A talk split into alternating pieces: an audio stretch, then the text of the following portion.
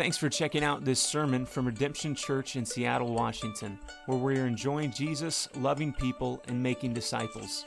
If you'd like to learn more about Redemption, you can go to redemptionchurchseattle.com, or better yet, come be our guest on a Sunday here in Green Lake. Uh, my name is Alex, and I'm one of the pastors here, and so I have the the honor and the privilege to walk through uh, some of the scriptures with you today. So, uh, as I guess everybody probably knows what today is, it's recognized as Mother's Day. So, happy Mother's Day to our moms. We have lots of new babies being born in our church regularly now, which is a great thing. And it's amazing to see children growing up, hearing about Jesus, growing up in the faith and right and trusting him. Our prayer is that our children would grow up and trust Jesus at an early age and walk with him for the rest of their lives. Uh, I, I personally pray for my kids to have a really boring testimony, if you know what that means. Like, uh, I grew up hearing traveling evangelists come through, and they were basically 25 years old, had made an absolute wreck of their life, cocaine, drug addiction, stealing stuff, going to jail, all of that, and then meets Jesus in jail and things turn around. I'd like my kids to not have that experience. Uh, just meet Jesus, age six, get baptized, grow up in the church, and yeah, I just didn't do that. And uh, I lived for Jesus my whole life. That, that sounds great, way more into a boring testimony. If you have a quote, boring testimony, God bless you. You have far less regrets than some of us. So, not to mention any names, but all right. So, the Happy Mother's Day to our moms. Um, God honors the role of motherhood on a number of occasions in Scripture, and He puts a premium value on it. Uh, on one occasion in Isaiah 49, God says this that he, he asks this, this kind of a rhetorical question where he says, Can a mother forget the, the, the infant nursing at her breast? Even if a mother does that, I'll never forget you, Israel. In Jeremiah, uh, Jeremiah uh, says that Yahweh says to his people, uh, how could I give up on you? You're my darling child. In Hosea 11, God is likened to a, to a, a mother or a father taking up a child and teaching them how to walk when they take their very first steps, where they wrap their little fingers around your finger and walk. That God honors the office of motherhood. And probably, I guess, the most obvious place where Scripture honors the office and role of being a mom would be none other than the Virgin Mary, where Christ himself becomes incarnate. She carries him for nine months in the womb, births him a natural childbirth, and then raises the Lord Jesus in her home. God places a huge value on the role of motherhood. So happy Mother's Day to our moms. And at the same time, Mother's Day is very hard for many people for many reasons, and it is a very much so an American holiday. It, uh, it was invented in uh, 1908 by a lady named Anna Jarvis, and then it was recognized as a holiday uh, in about 1914, is when everybody said, oh, okay, now we're, we're celebrating Mother's Day. It's an American holiday. It's an American holiday. So if you go looking through your Bible, you won't find Mother's Day prescribed in the Ten Commandments. Nobody in the Torah says Mother's Day. There's no Psalms about Mother's Day. There's no prophets on the, coming on the scene rebuking Israel for not celebrating Mother's Day. Uh, Jesus probably did not go down the street to the local Hallmark card shop, buy mom, Virgin Mary, a Mother's Day card, flowers, and a trip to Massage Envy at Northgate or whatever. Like, Jesus didn't do that, okay? Uh, when you read the New Testament apostles preaching, no one's talking about Mother's Day. When you get to the very end of the Bible, guess what the apocalypse, the revelation of John is not about? Mother's Day, okay? It's an American holiday invented about 100 years ago. And yet, that's not to say, therefore, we should dishonor Mother's Day. Rather, 4,000 years ago, Moses put in the Ten Commandments that we should honor our fathers and our mothers. But Mother's Day stirs up a number of emotions that are not really exciting for some in this room today. And I very much so acknowledge that. You see, for some of us, we grew up with an amazing mom, and it's easy to celebrate Mother's Day. Some of us are like myself, I'm married to an amazing woman, partnering and raising our children together, easy to celebrate Mother's Day. But for many, Mother's Day is very hard because perhaps mom has already passed away, perhaps mom died. Perhaps mom was unusually cruel at home.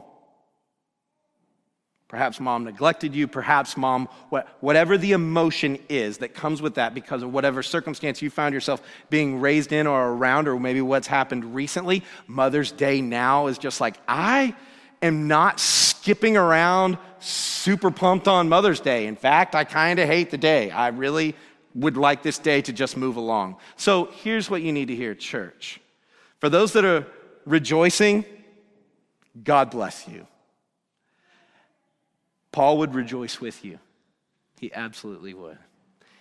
And in the name of Christian love, in the name of Christian love, we're also called to weep with the weeping. So, for those who are weeping on this day, you're free to weep here because brothers and sisters are conscious of the reality that it's a hard day. For those that are rejoicing, we can do that too. So I just want to say that.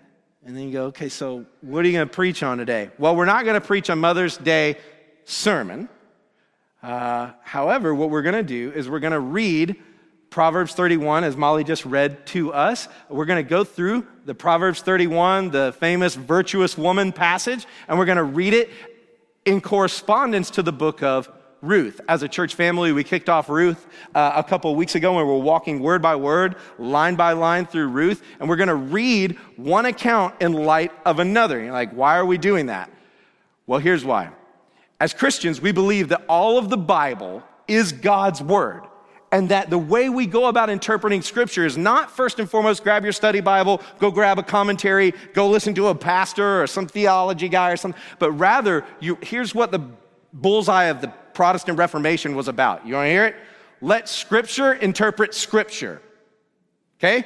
That we read these in light of one another. So if you go and start digging around online, you'll see words like canonical reading partners. Like, what is a canonical reading partner? Well, the word canon, that's what your Bible is. It's called the, the canon, not like a something you see like in World War II or a pirate ship, not that kind of cannon. This is rather canon, meaning it's a, a, a, rule, it's closed off. We're not adding new books to it, right? So we read Scripture in light of Scripture. And when you do that, what you'll see oftentimes are overlapping themes, ideas, statements, stories recurring again and again. Have you noticed this? That sometimes you'll be reading something in Leviticus and all of a sudden, bang, it pops again over in Hebrews. You'll see things like that again and again. We read Scripture in light of Scripture. Why is that? Here's why. Because the Bible is, yes, written by human beings, lowercase a authors. Lots of them. Poets, kings, peasants, over a few thousand years, covering the entire Roman Empire, right?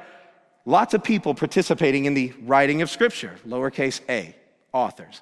And as Christians, we believe that God the Holy Spirit, according to 2 Timothy 3 and other verses, teach us that God, the Holy Spirit, capital A, author, is overseeing the writing of Scripture, the inspiration of Scripture. That when Paul says that, he says that God, he tells Timothy, God exhaled. All Scripture is inspired by God, meaning that when God breathed out over a few thousand years, what came into being was our Bible. So, therefore, we read Scripture in light of Scripture. Sometimes we see things that appear to be contradictions, and we keep that idea that God wrote this in mind as we seek to resolve tensions. Anybody felt that way reading their Bible? It's okay.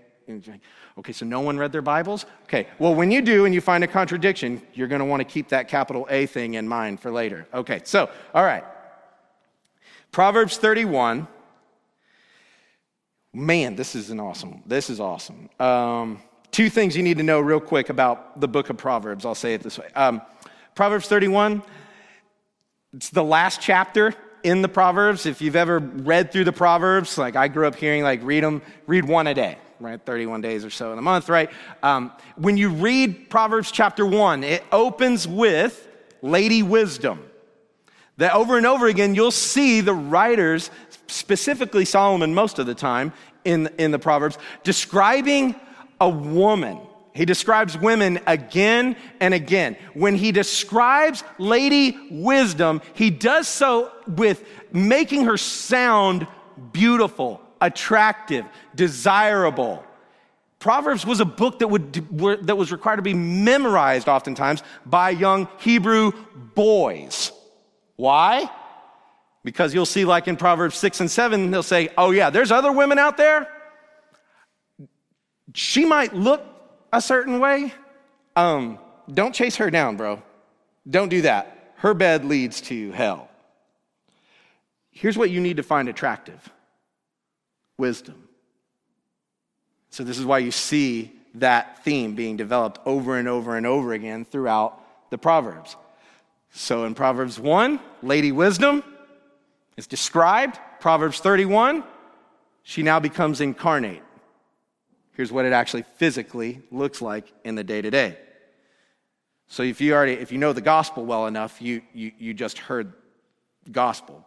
Wisdom, in the beginning was the word, and the word became flesh and dwelt among us, becomes incarnate. Pretty awesome. Isn't the Bible great? Yes. All right. So, all right. So, one other thing to make a note. I wrote it all down here. Um, when you read Proverbs 31, you need to understand that this is the difference between prescriptive and descriptive literature in your Bible. Okay? Here's what I mean prescriptive, thou shalt not kill. Don't do that. Prescription, how to live. Descriptive, well, that's different. That is, if you make Proverbs 31 a prescription, like the Ten Commandments, live this way,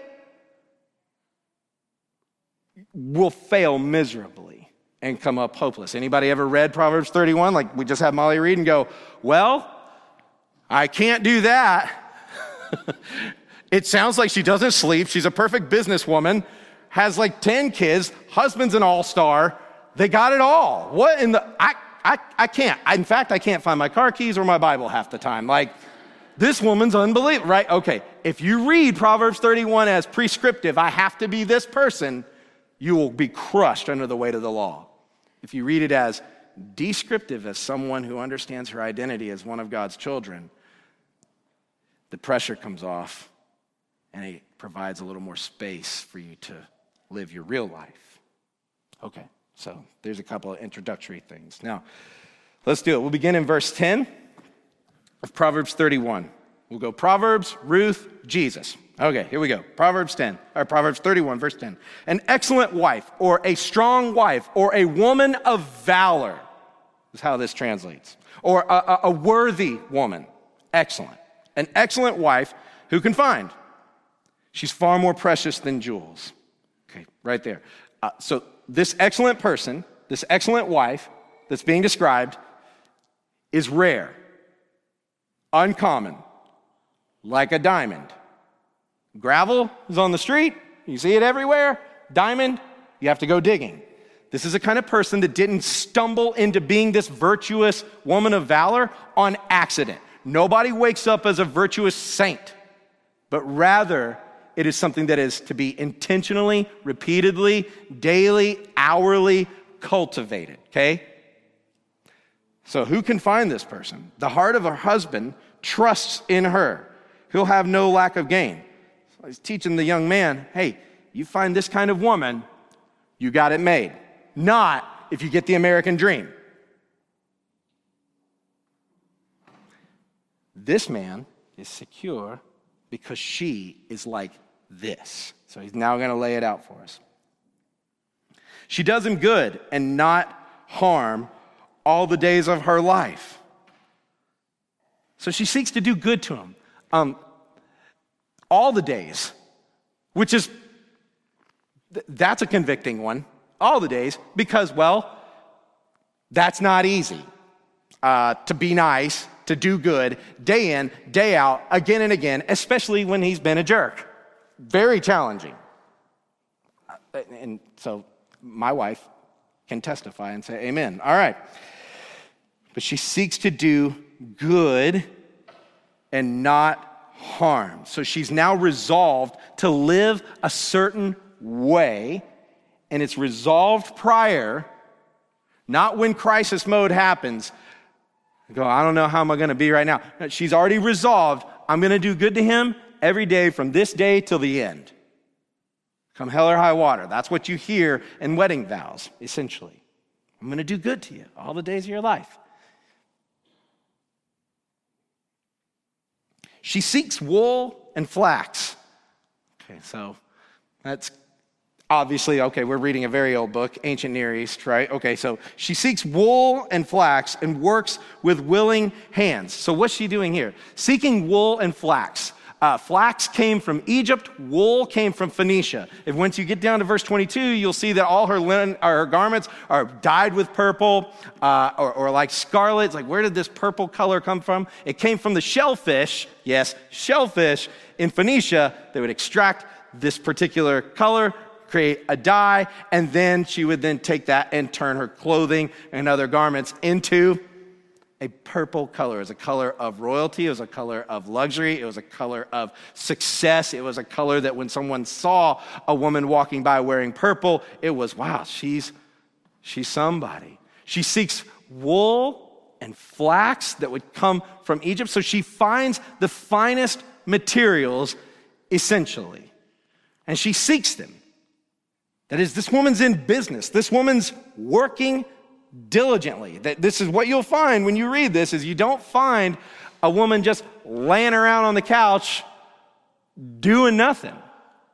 In fact, I encourage guys regularly to be like this lady. like, I've had lots of guys like reach out uh, because I went to seminary forever, and I've had guys that are going to seminary reach out and go, "Dude, how'd you go to seminary?"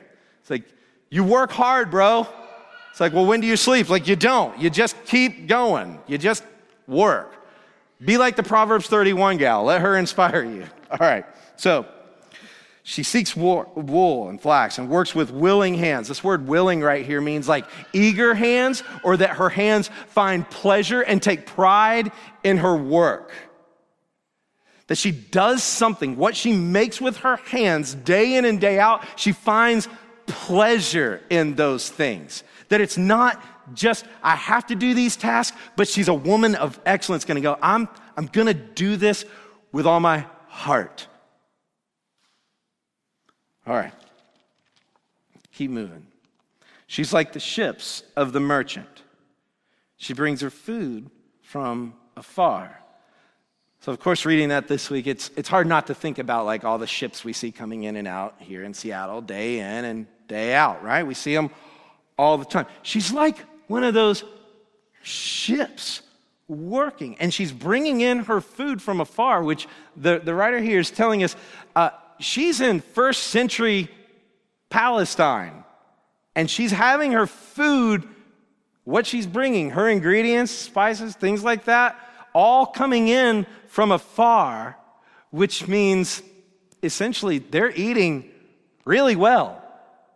They're eating sushi out in the desert, which is unheard of.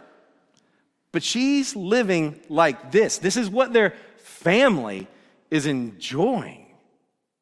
That she's not just slapping together something at the last minute and calling it good. No, she's putting thought into what the family meal is going to be like. She brings her food from afar. She rises while it is yet night and provides food for her household and portions for her maidens.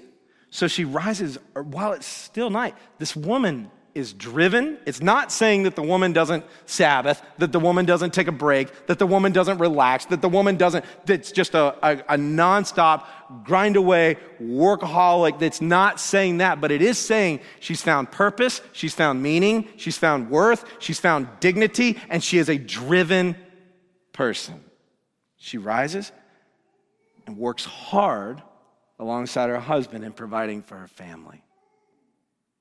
All right. And you need to mark this too. She and uh, uh, uh, portions for her maidens. That is, she had hired helpers, employees around, and she took good care of them too, which was not always the case, especially in the first century, to take good care of your employees. Why? Because resources are limited and I'm basically need to just take care of me and my house. That's it. The, the hired help, I'll give you just enough to get you by, but that's not her. She's looking after them to make sure that the employees that worked alongside her, that she was accountable for, were taken good care of that her heart was bigger than her own house.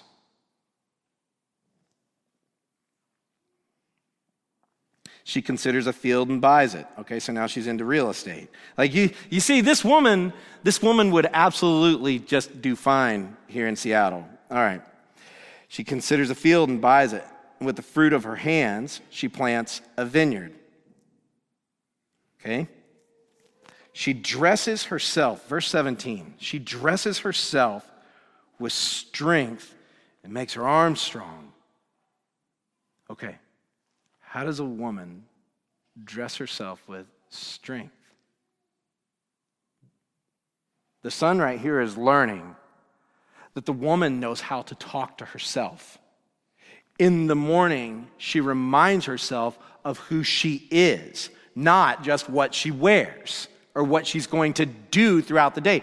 To be a person who dresses yourself with strength is to remind yourself ultimately of where your identity comes from, that you're not working for an identity, but you're working from an identity, that you have strength, that this is a woman who knows who she is, that she's not a pushover, that she's not a doormat, that she's not expendable, that she's not just another woman out there. No, this is a woman who dresses herself intentionally with strength.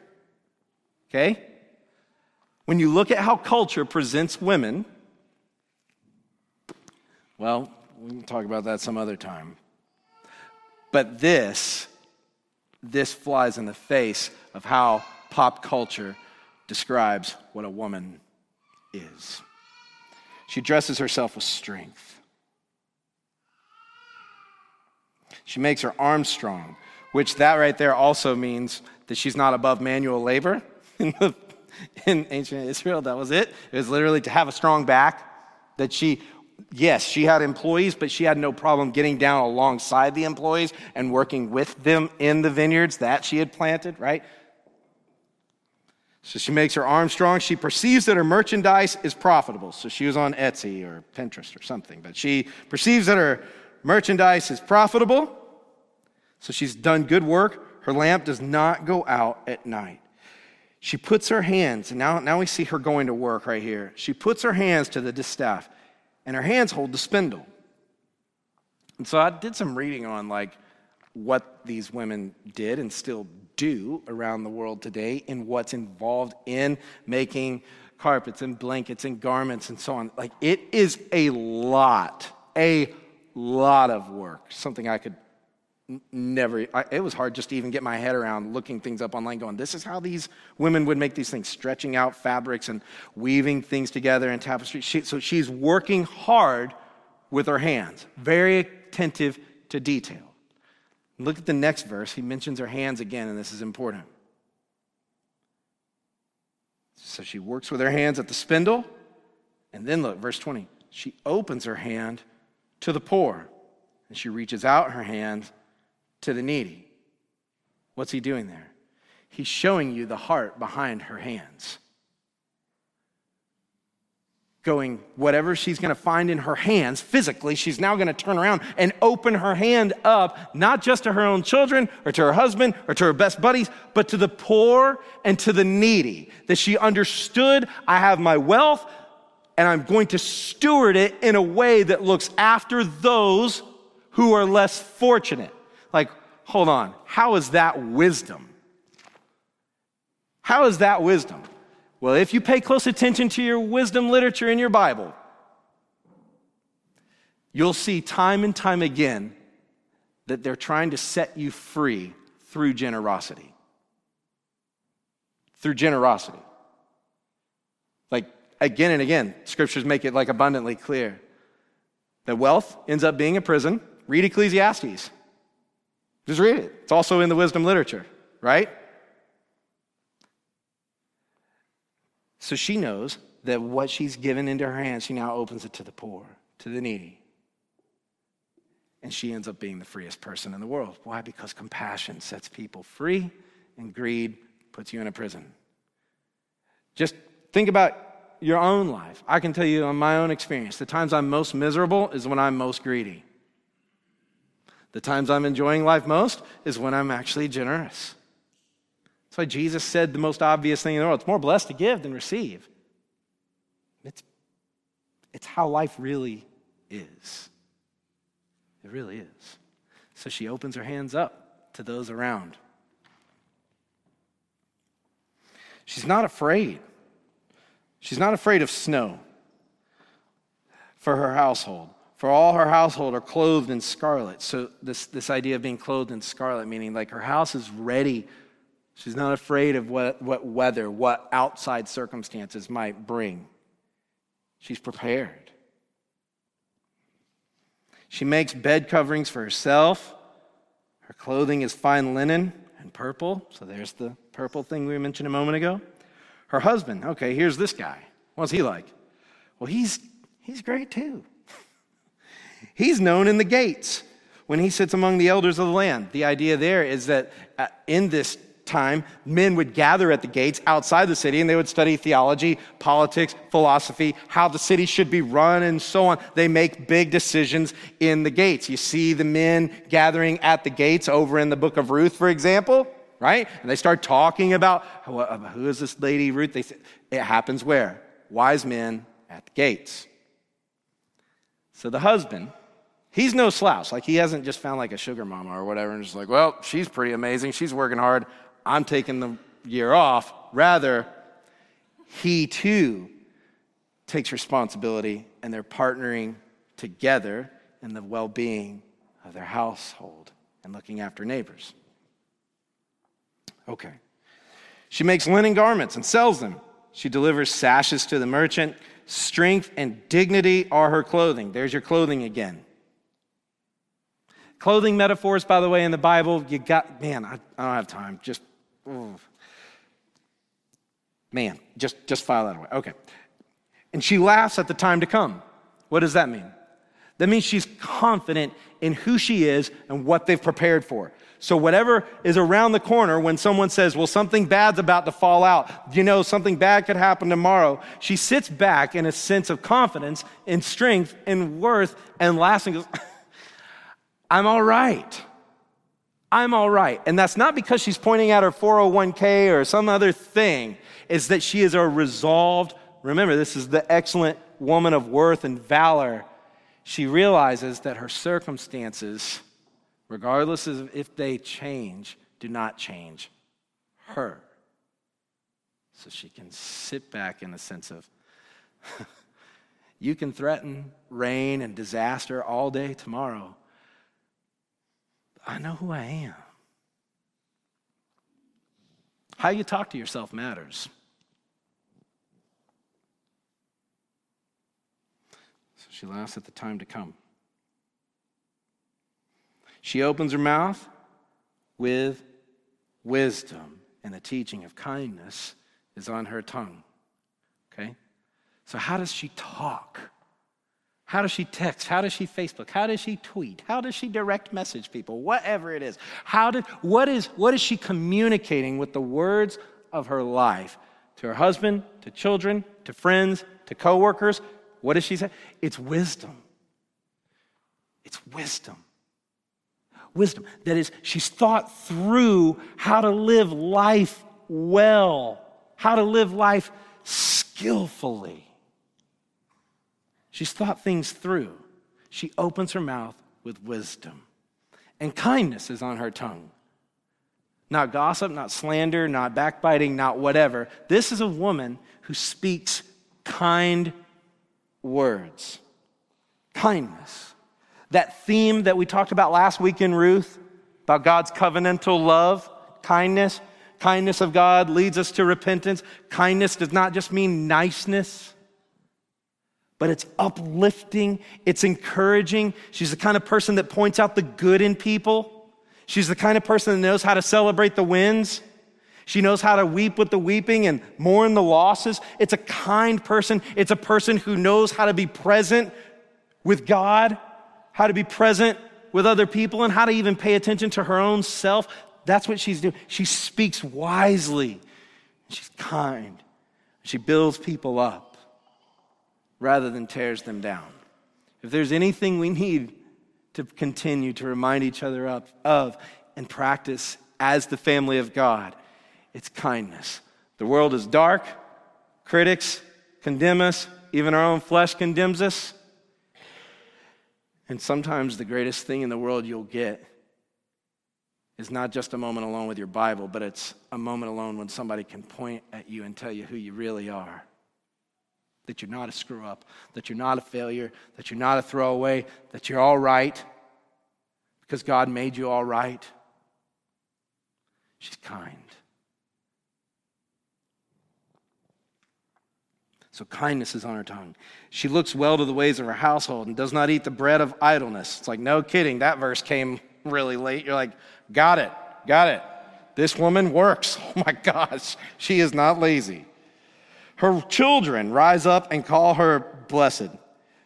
Being from Atlanta, when you hear rise up, you just kind of mark that in your Bible with the Falcons. But anyway, though I go with the Hawks, but still, her children rise up and they call her blessed. And her, and her husband, he praises her. What does that mean? That means she doesn't, th- she's, communicating here that, that, that the way the family responds to her is favorable.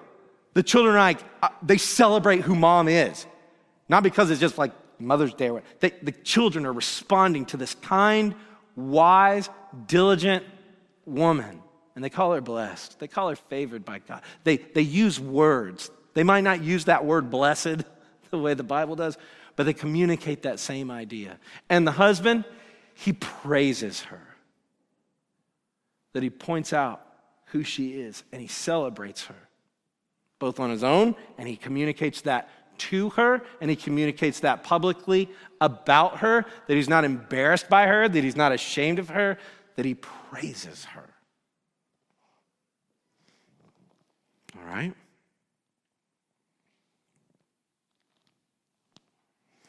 And then he, this is exactly what he says Many women have done excellently, but you, you surpassed them all. You're amazing. You're amazing. So, to the men in the room that happen to be married today, uh, it's good to praise your wife. Not just use that word praise for God, but to praise your wife, to lift her up. It's good. So he praises her. And then, verse 30 charm is deceitful. Amen. Beauty is vain. All right. But a woman who fears the Lord is to be praised. There it is. So at the end of Proverbs 31, it, the book closes with what it opens with and it's the theme of the fear of the Lord. It doesn't mean that she's afraid of God as though he's a violent Thor in the sky with a hammer. It's not that. She's not afraid of God dropping a fireball on her life. To live in the fear of the Lord means that she honors who God is. That when she hears the name of God, she reveres him, his word, his will, his character That His will, that His desires, that who He is, that what He requires of us. That's good and true and right. That's what it means to fear the Lord and to walk in wisdom.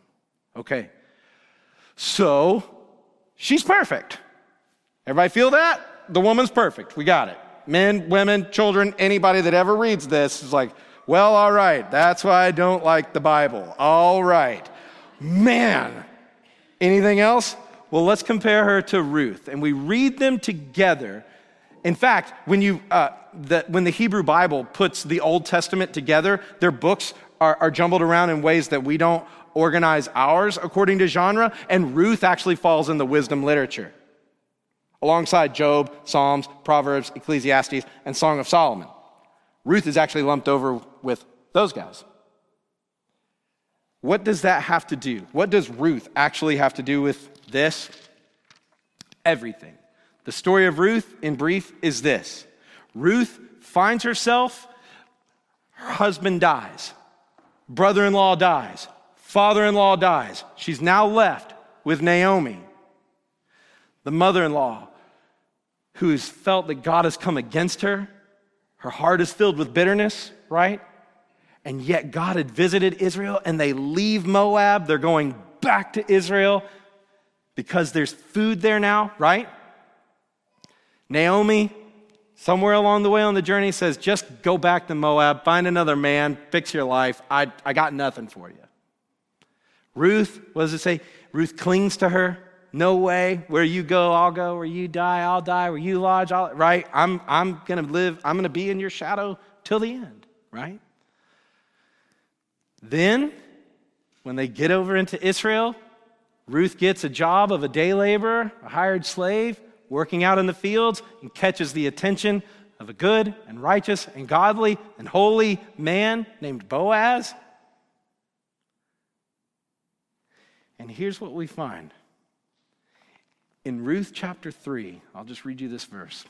Boaz says this And now, my daughter, that is Ruth, I will do for you all that you ask. For all my fellow townsmen know that you are a worthy woman. The same phrase that was used in Proverbs 31 about the excellent, worthy woman of strength and valor, that same phrase is now applied to Ruth. You know, what does that mean? Here's what the scriptures are communicating to us is that essentially the circumstances are not going to determine the character of who a godly woman is. Compare the two. Proverbs 31 woman, wealthy. Ruth, poor. Proverbs 31, Israelite.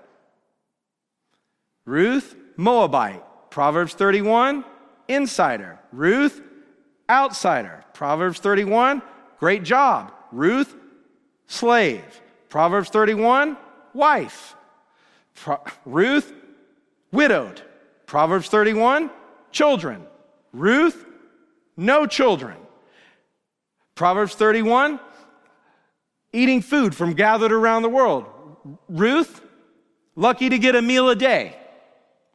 And on and on it goes. The circumstances could not be more opposite. And yet, what scripture threads together right here for us to see is that one's righteousness is not contingent upon the circumstances. So, Ruth has resolved to be this woman without all the other stuff. She lost it all and was still the excellent woman, which means you don't have to have a spouse, which means you don't have to have kids, which means you don't have to have it all for Scripture to still look at you and call you excellent. Wow. This is why we read Scripture in light of Scripture and watch God work, because it's easy to read the Proverbs 31 woman and go, She's got all those circumstances surrounding her. Of course, she's godly. Ruth comes on the scene and says, No way. My life burned down, but that doesn't mean that doesn't mean I give up. I just want to encourage you as women in our church. For the women in our church, I want to encourage you that some of you are enjoying unbelievable health, wealth, prosperity, and life is just good. The sun is just shining on you, as DJ Khaled says, right? He's shining on me, right? But so be encouraged. And don't find your righteousness in your wealth and prosperity and your riches. They can go up and vanish in a moment. For the women in our church who find themselves without, in need, in lack, in pain, in sorrow, in unmet dreams, in all of that. be encouraged that God has not taken his eye off of you and does not think of you any less because your life has taken a different shape than what you would desire. Does everybody now completely feel under the weight of the law? Like, all right, well, here's these two perfect people. Yes, yes. That's why it's in the Old Testament. Here's why you need your Old Testament. Don't unhitch yourself from it, you need it. When you get to the New Testament, what we find is not all the apostles going, so guys, go check out that Proverbs 31 lady, be like her. Go be like Ruth. Go be like so and so. But rather, every time in the Old Testament, who are these people ultimately pointing to? Ultimately, the Lord Jesus. When Jesus stood up and said, I've not come to throw away or abolish the Old Testament, I came to fulfill it in Matthew 5 17. In Luke 24, when Jesus triumphantly resurrected from the dead, what did he do? It says he opened up the law, the Psalms, and the prophets and interpreted them all according to himself. What's he doing? He said, All of these, all these Old Testament books, every story, every hero, every win, every loss, every lesson, everything is all culminating and pointing to me. Ruth is written to point to Jesus, just like Abraham and Moses and Noah and David and Solomon and Nahum and Amos. Yeah, you forgot Nahum was in the Bible, and Habakkuk and on and on. They're all written to point ultimately to Jesus. If you go looking at the Proverbs 31 woman, you will be crushed under the weight of how perfect she is. Or Ruth. In fact, if you go looking through your Old Testament looking for heroes, you'll go crazy. Be like Abraham. You sure? Did you read that story closely? Gave his wife up on two occasions, was at least two times too many. Oh, well, fine, fine. Be like Noah. The guy that got completely drunk when, when the boat docked, passed out naked in front of the family? Nope. Well, be like Moses. Temper tantrum, murderer? Well, be like David. Do we have to go down that road? Like, no. Bathsheba and murder and all that, right? Okay. We'll be like Solomon, same story, women. We'll be like Samson, same story, more women. Like, you kind of get the idea that every time you look for a hero in the Bible, you come up disappointed and you're like, who am I supposed to be looking at? Jesus gets out of the grave, opens the book, and is like, right here, right here, right here. The one who never sinned, the one who was and is and is to come, risen from the grave, right here. You look at me. Now listen, when you read Proverbs 31, when you read the story of Ruth, when you read Abraham and on and on, and you're feeling under the weight of the law, like I can't live up to these standards, enter Jesus, your perfect, spotless righteousness. That's who you look to, the one who gives you his righteousness, that God in his grace did not compromise his holiness in adopting you as his children. You say, what does that mean? That means that when Jesus lived a perfect life, he did so and merited righteousness before God's throne. Do you have to be perfect to get into heaven? You bet. Well, how am I going to get there? I broke all the commandments. It's all right. Jesus got you covered. He didn't break any of them. In fact, not only did he not break the commandments, he did all the things that you omitted then died your death, suffered God's wrath, and then rose from the grave and gives to you his perfect, spotless righteousness. At great expense to himself, God brought you in. So you look to Jesus. You look to Jesus. Let's pray. Father, thank you for the good news of Jesus and the gospel. Thank you, Holy Spirit, for applying your word to us. God, we would ask today that as we read about these women in Scripture and how virtuous and excellent and amazing they are, that we would not walk away feeling defeated or condemned or overly arrogant or proud, but rather we would be humbled by the power of the gospel and by the presence of the Holy Spirit who conforms us into the image of Jesus. Thank you, Jesus, for hearing our, our prayers. Thank you for making us righteous before your throne. Thank you for that the gospel is true. And I pray, God, for the moms in here today who are rejoicing that today would be so sweet and that they would be celebrated and honored for who they are and what they do.